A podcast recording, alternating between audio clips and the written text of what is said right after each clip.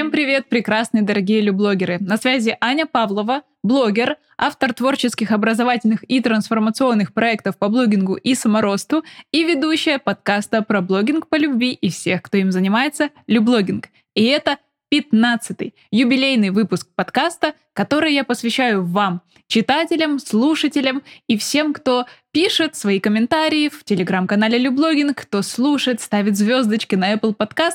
В общем, где бы вы ни были, этот выпуск для вас. Я поздравляю нас с юбилейным пятнадцатым выпуском. И сегодня я буду отвечать на ваши вопросы. В телеграм-канале Люблогинг я попросила вас спросить меня о чем-то, что могло бы стать темой сегодняшнего выпуска. Я отобрала ваши вопросы и сегодня буду отвечать именно на них. У этого выпуска нет никакой конкретной темы, кроме тех, что задали вы в своих комментариях. И здесь я напоминаю вам подписываться на телеграм-канал Люблогинг, приходить туда, получать вдохновляющие послания, интересные посты про блогинг и, конечно, задавать свои вопросы для следующего юбилейного выпуска. И первый вопрос задает Таня. Привет, расскажи, бывает ли у тебя такое, что ты ведешь блог, пришел к тому, что тебе нравится, в общем, получаешь все от блога, исходя из своей цели, а потом как будто перерастаешь, как будто теряется ценность блога. И что же тогда? Какие есть этапы становления блогера? Давайте обсудим этот момент. Конечно, когда мы только начинаем вести блог, нас сначала захватывают такие сложные чувства, нам много неизвестно, много интересно, мы еще не знаем, что из этого получится. И вот это начало пути, оно всегда полно энтузиазма, потому что идея нашего блога, нашего проекта, она полна энергии и несет внутри очень большой заряд, который мы и вкладываем в это начало. Поэтому первый этап — это такой энтузиазм новичка, энтузиазм того, кто только вступает в решение новой задачи, в решение новой идеи. И на этом этапе мы узнаем много нового. Мы начинаем как-то использовать те знания, которые получили, возможно, на обучении, или применять какие-то свои достигнутые собственным опытом навыки. Мы начинаем простраивать эту систему, набираем первых подписчиков. И постепенно этот энтузиазм сглаживается и плавно переходит в состояние такого вопроса к самому себе. А точно ли мне стоит продолжать? И вот эта развилка, она неминуемо наступает, когда энергия энтузиазма уже подспала, но еще нет каких-то зажигающих больших результатов. Кстати, на эту тему тоже есть отдельный выпуск подкаста. Так вот здесь, когда мы еще не имеем первых больших результатов, но энергия энтузиазма уже подспала, мы становимся перед такой развилкой. Либо я прямо сейчас это брошу и остановлюсь, либо я продолжу, но уже обретя смыслы. То есть, когда я не просто на голой идее, вот это весь такой заряженный буду идти, а когда я очень четко внутри для себя осознаю, зачем мне это.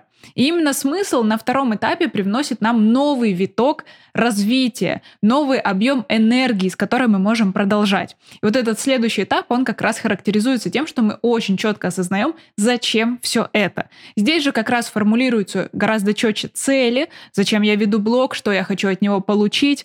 Здесь формулируется уже внутренняя миссия, идея, для чего я это делаю, что я несу в мир своим блогом. И плавно, постепенно, вот на этой энергии осмысленного действия я решаю продолжать. То есть если я все-таки иду в ту ветку реальности, где я решаю, что блогинг в моей жизни остается, если я обретаю смыслы и цели, то я продолжаю путь. И постепенно блогинг становится частью нормальности, рутины.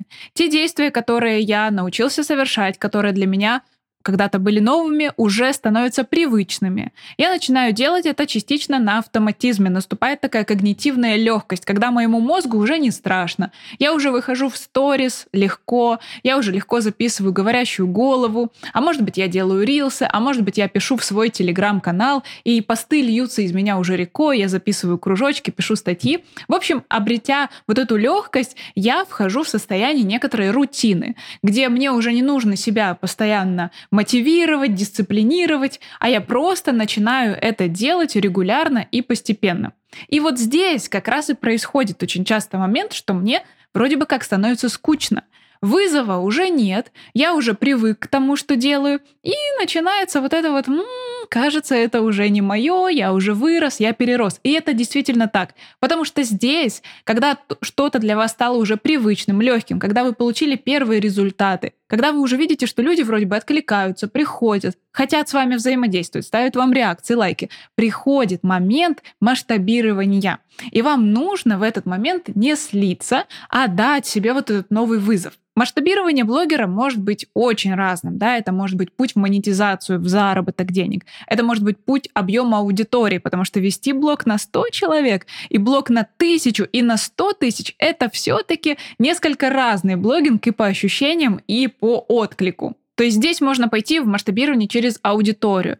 Также можно пойти в масштабирование через репозиционирование или путь выбора другой ниши, чуть более узкой или чуть более широкой, то есть изменение направления блога. Так, например, у меня было. Когда я только начинала вести блог, я выбрала такое позиционирование фотографа и человека, который просто ведет блог о фотографии, в том числе о каких-то лайфхаках, фотографии, все такое. Но ко мне постепенно начали обращаться с вопросами о том, как вести блог. Я начала консультировать по этой теме. И плавно, постепенно мой блог тоже репозиционировался. И в конечном итоге тема фотографии ушла оттуда совсем. И для меня это тоже стало точкой масштабирования, потому что новая ниша была для меня интересна, была для меня перспективна, я начала развиваться в ней. А потом и вовсе эта ниша блогинга вдруг сузилась до ниши видеомонтажа. Я начала делать продукты на эту тему. Ведение сторис, оформление сторис. И вот здесь как раз и кроется вот эта точка, когда ты понимаешь, что со старым ты уже справился, оно для тебя уже легко и уже не так интересно, пришло время масштабироваться. И так все время. Это цикл. И очень важно на каждом из этих этапов давать себе помощь. То есть если вы понимаете, что вы уже достигли какого-то потолка, значит, пришло время для масштаба, пришло время куда-то двинуться еще и вылезать уже из привычного болотца, в котором вы все познали. Следующий вопрос задает Олеся. Аня, привет. Ты рассказывала про мультиканальность, и у тебя в Телеграм уже несколько каналов на разные темы. И у меня такой вопрос. Как переключаться между своими проектами? Именно внутренне. Как себя настроить, если в один период времени у меня перекос в одну тему в этой соцсети, а в другой период погружение в другой? Или, возможно, такой подход мультиканальности кому-то может не подойти. Интересно твое мнение. Итак, про разделение блогов на несколько каналов, на несколько аккаунтов. Это очень важная тема, которую действительно не стоит понимать прям в лоб.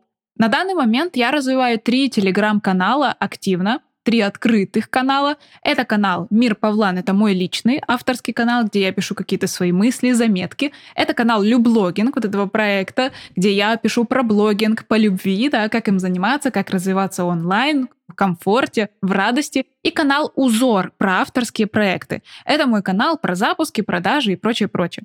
Мои каналы разделены не только по теме, но и по tone of voice.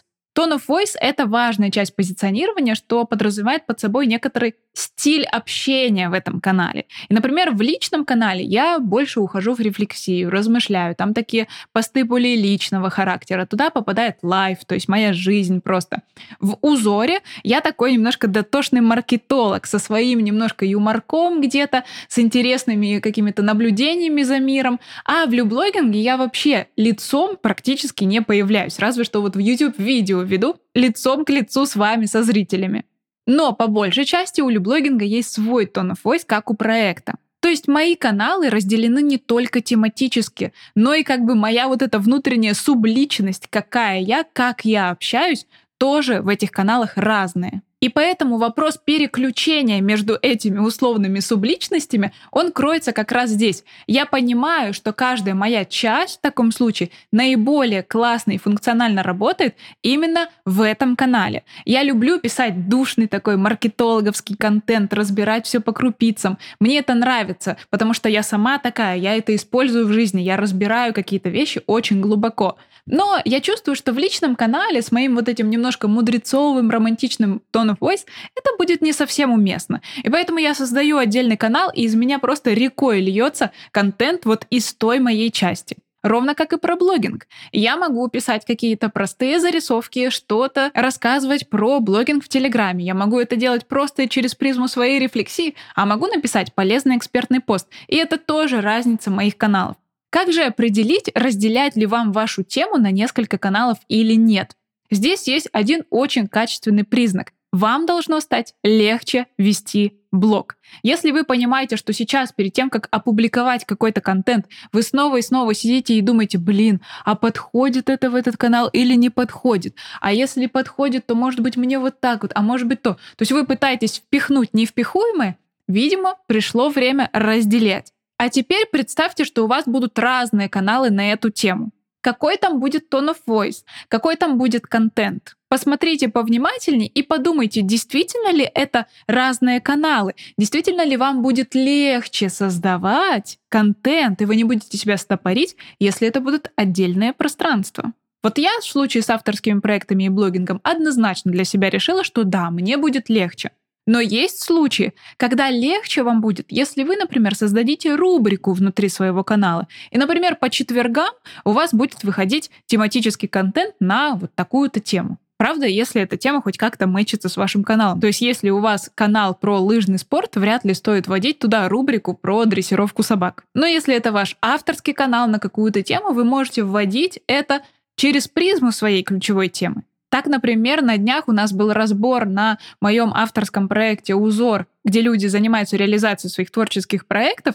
Там была моя ученица Настя. Она ведет телеграм-канал «Заметки петербургского кофемана» про кофе в основном, про кофейни, про то, какая эстетика Петербурга с точки зрения кофеен. И сейчас она задумалась о том, что ей интересна еще и тема уютного блогинга, и большинство ее аудитории спрашивает ее не как заваривать кофе, а как так классно фотографировать и писать такие клевые тексты для своего телеграм-канала. И перед ней тоже встал этот вопрос: мне это разделить или держать в одном? И вот в ее случае, так как люди в этом канале уже ориентированы на тему уютного блогинга, и это хорошо сочетается вместе, можно сделать просто отдельную рубрику. Но если ваши темы прям ну совсем никак не вяжутся, то, конечно, можно выйти и в отдельный канал. Но вот это внутреннее переключение, о котором Олеся как раз спрашивает, оно должно происходить автоматически и легко. Именно это станет залогом того, что мультиканальный блогинг будет вам даваться очень просто, потому что вы четко будете понимать, какой tone of voice и какая тема у вас в каждом канале. А если не понимаете, то, возможно, и нет необходимости создавать несколько.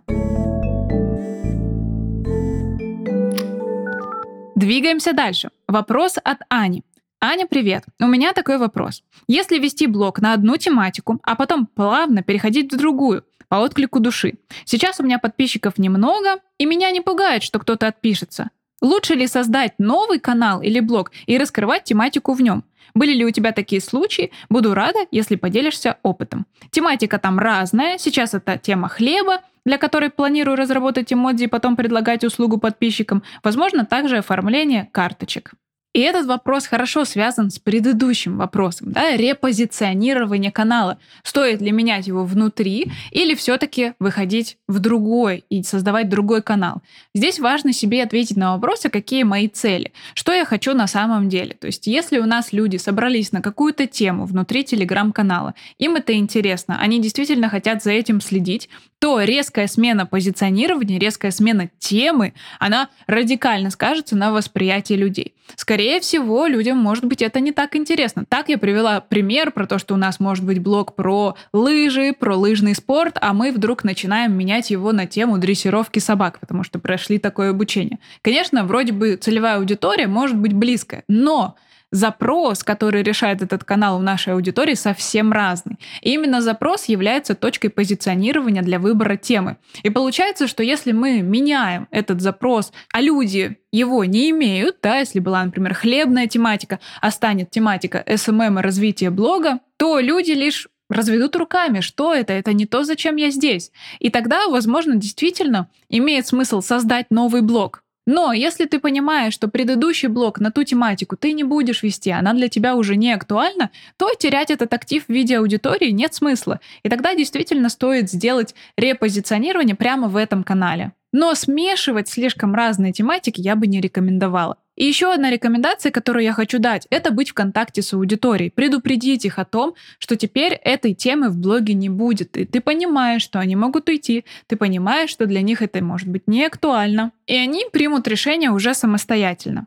Поэтому очень важно, чтобы тот запрос, который решает ваш телеграм-канал или ваш блог на данный момент, то есть та тематика, которую вы раскрываете, была консистентна внутри блога. Если вы собираетесь ее понимать, то держите руку на пульсе, информируйте аудиторию о скорой смене темы, о репозиционировании, чтобы они понимали, что происходит, и не обнаружили вдруг, что подписаны на какой-то канал, которого знать не знают, и вообще, что это такое, я вроде выбрал одно, а теперь тут другое.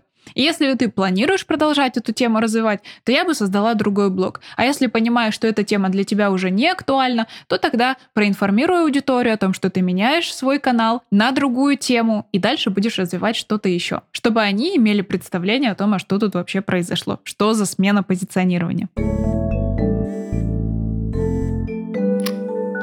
Вопрос от Иры. Привет, Аня. Расскажи про свой опыт, пожалуйста. Вопрос первый. Ты в Инстаграме намного реже выходишь на связь, чем в Телеграме. Отписываются ли люди? Не боишься ли потерять там аудиторию? Тут сразу два вопроса. Я отвечу, что нет. Я никогда не боюсь потерять аудиторию. Да, конечно, для блогера аудитория — это ключевой актив, но для меня куда важнее получать удовольствие и держать крепкую лояльность аудитории на той площадке, которая мне особенно интересна. Инстаграм сейчас не является такой площадкой. Да, я все еще его развиваю, но при этом фокус мой сейчас на Телеграме, Ютубе и подкасте. Отписываются ли люди? Конечно, да. Люди будут отписываться и когда вы на связи, и когда вы не на связи. Это абсолютно не играет никакой роли. Отписки у блогера — это норма, это естественный процесс, и он сопровождает просто блогера всегда от точки А до самого конца. Поэтому здесь переживать об этом не стоит. Люди, конечно же, будут отписываться от блога, где реже выходит контент. Но люди будут отписываться и от блога, где часто выходит контент. Люди вообще в целом склонны отписываться от блогов. Поэтому в этом отношении дело не только в том, как часто вы уходите на связь, но и в том, что в социальных сетях это норма. И второй вопрос. Прибавляются ли у тебя подписчики в телеграм-каналах? Если да, то откуда, если не из инсты? Здесь как раз очень здорово будет поговорить о продвижении телеграм-каналов. Конечно же, Инстаграм не является источником аудитории для моих телеграм-каналов. Да, ссылка на мой телеграм-канал висит в шапке профиля в Инстаграм, но не сказать, чтобы я как-то стимулировала появление новой аудитории именно этим путем. В телеграм-каналы сейчас я начала закупать рекламу. Также ко мне приходит большое количество подписчиков с Пинтереста, куда я публикую вдохновляющее послание из Люблогинга. Там прикреплена ссылка на мой блог, и они набирают миллионные охваты, и часть из них переходит в аудиторию в Телеграм. У меня также хорошо работают бесплатные методы продвижения через стикеры и эмодзи-паки. Все мои эмодзи-паки содержат упоминание канала в названии, когда люди по ним переходят, они могут подписываться на мой канал. Мой канал нередко попадает в подборки интересных каналов, его рекомендуют, пересылают друзьям, мои посты вирально распространяются по другим каналам. И я также веду подкаст и YouTube. Оттуда тоже приходит новая аудитория. В общем, огромное количество и бесплатных, и платных методов задействуется для роста телеграм-канала сейчас, и я уверена, что аудитория там будет становиться все больше и больше. Пятый вопрос. Вопрос от Риши.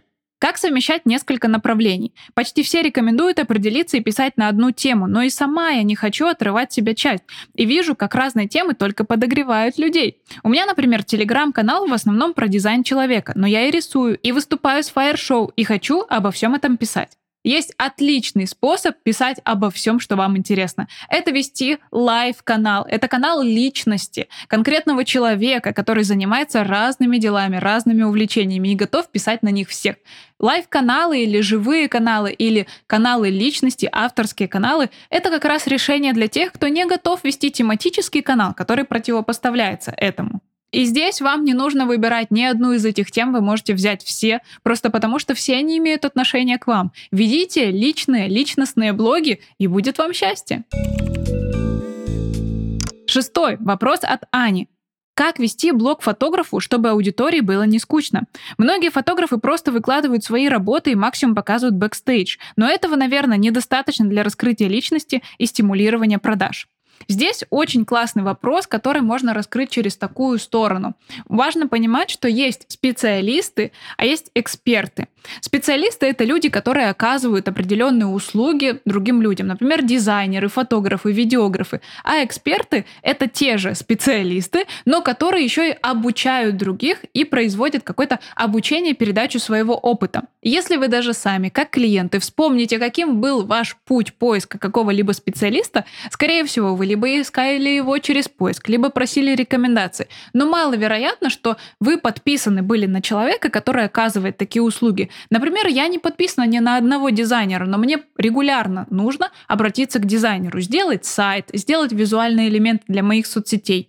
Но для этого я не подписываюсь в Инстаграм на человека, следя за его личным контентом. Мне здесь не нужен личный контакт с ним. Личный контакт в основном нужен там, где мы более глубоко взаимодействуем с людьми гораздо больше, чем заказывая у них просто услуги. На фотографов тоже в основном подписываются люди, которые впечатляются, которые любят фотографию как искусство, которые готовы за этим следить. Это часто работает с развитым личным брендом. Например, есть фотографы, на которые подписываются просто для того, чтобы смотреть на то, как красиво они снимают.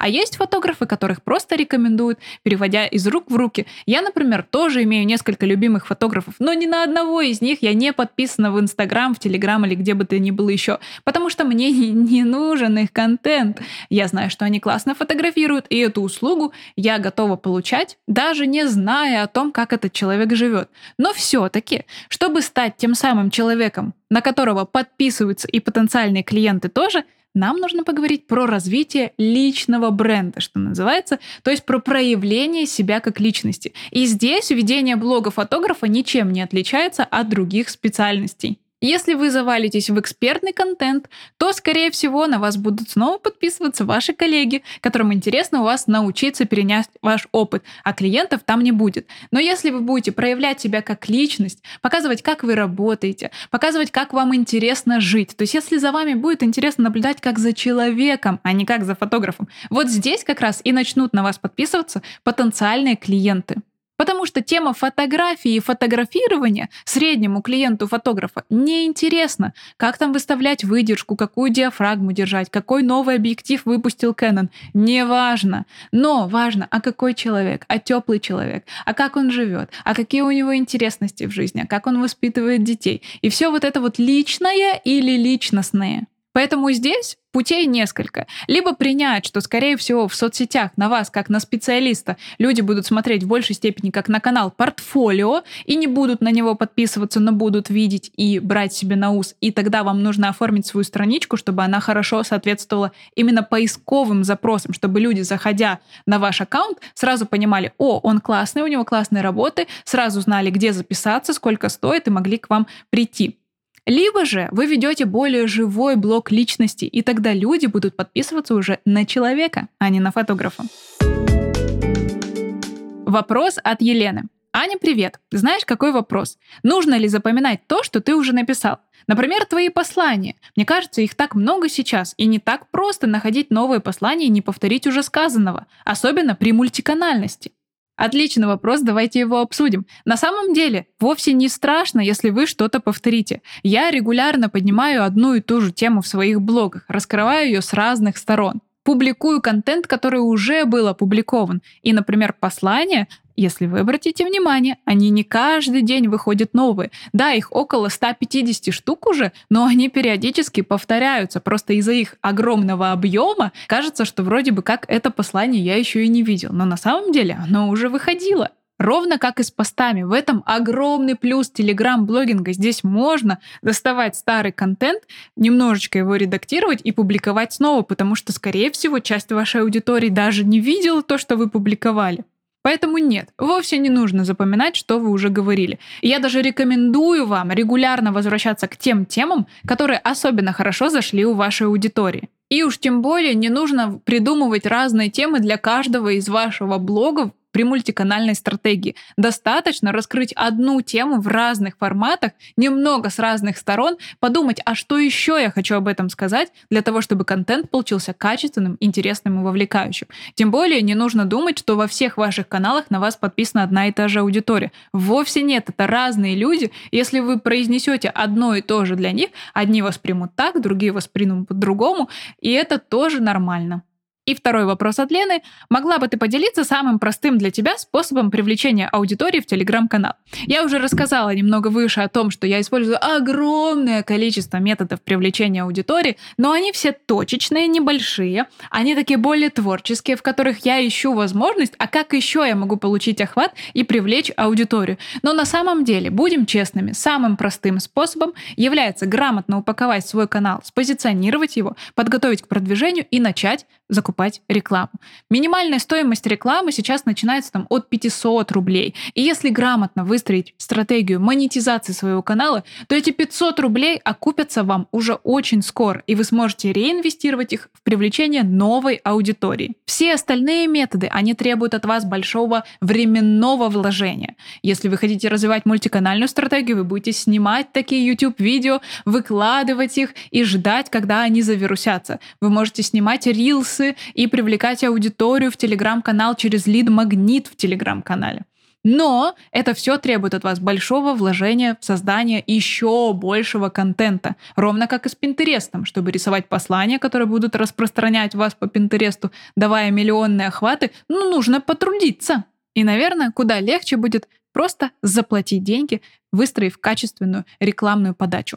Кстати, совсем скоро планируется новый поток моего авторского квеста по развитию телеграм-блогов «Место в телеге», и в этот раз мы с вами погрузимся в мир продвижения и рекламы особенно глубоко. Поэтому, если вам интересна эта тема, то добро пожаловать! И финальный вопрос на сегодня – это вопрос от Вики. Вика спрашивает, как вести контент на темы, которые отражают текущий этап, но не размывать позиционирование? Например, я понимаю, что хочу сфокусироваться на контенте и маркетинге, как профессионал, но психология и путешествия также огромная часть моей жизни, и комбинировать это все сложно и для восприятия подписчиков, и для меня. Как бы ты поступила? Как внедрила разные темы? Разделила бы по каналам? Причем я это пыталась скрестить, но в итоге про маркетинг в других странах это совсем не то, про что я хочу делиться. Плюс часто слышу такой вопрос от других экспертов. Есть некоторая стигма над контентом в блог, чтобы он не был слишком личным и отвлеченным. Но если правда хочется сказать, то что же делать? Давайте обсудим. И здесь нам снова нужно вернуться к теме позиционирования нашего блога. Если это лайв, личный блог, то совершенно не важно, о чем вы там будете писать, потому что ядро этого блога находится в вас, в личности. И что бы ни было вам интересно, вы можете это создавать. Другое дело — авторские блоги. Там мы уже сталкиваемся с тем, что ядро блога смещается еще и в тему. Авторский тематический блог характерен не только тем, что там пишет конкретный человек, но и тем, что у него есть тема и некоторая предсказуемость в контенте, который создает этот человек. И здесь нам нужно посмотреть на разные площадки. Например, в Инстаграм в принципе не свойственно вести тематические блоги. По большей степени там мы ведем авторские блоги и рассказываем на разные темы. Одна из тем может быть наша экспертная, то есть мы в ней выступаем как эксперт, наш блог упакован под эту экспертность, понятно, как с нами можно поработать, понятно, чем мы занимаемся, чем мы можем быть полезны. А тема, например, путешествий, психологии — это то, как мы раскрываем свою личность, то, как мы раскрываемся перед нашей аудиторией как человек. И тогда эти темы не обязательно даже миксовать друг с другом. Можно просто привлекать аудиторию на себя, на классного человека и делиться в контенте тем, что для тебя интересно. Напоминай периодически, что ты эксперт вот в этой конкретной теме. Точно так же будут работать авторские личные блоги в Телеграме.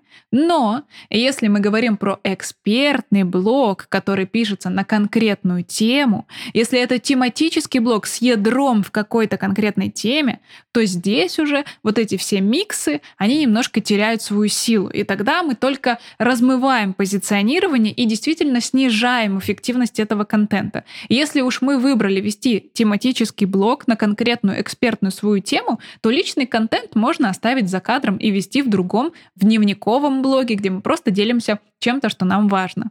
И это тоже неплохой вариант. В таком случае у нас будет личный лайв-дневник и какой-то экспертный блог, где мы уже рассказываем то, что непосредственно хотим проявлять как эксперт.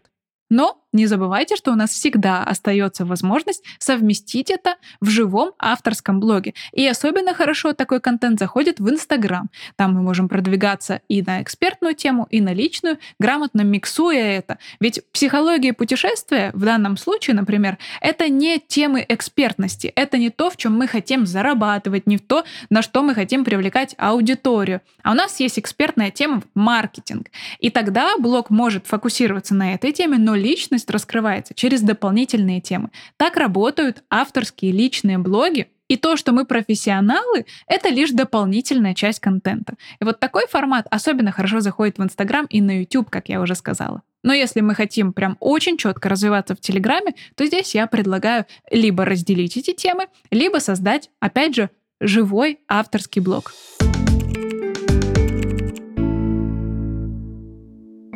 Ну что, вот такие чудесные вопросы мне задали вы, дорогие люблогеры. Я искренне вас благодарю за вовлечение, за то, что уже пятнадцать выпусков подряд вы слушаете наш подкаст.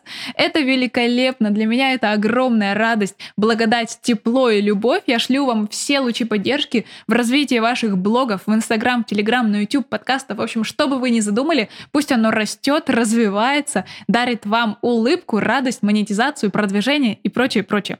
И я жду вас в своих блогах. Приходите в телеграм-канал Люблогинг, мой личный телеграм-канал. Подписывайтесь на YouTube-канал, ставьте колокольчики, лайки, звездочки на подкаст. И мы с вами услышимся уже в следующем выпуске. На связи была Аня Павлова. Обнимаю вас. Пока-пока.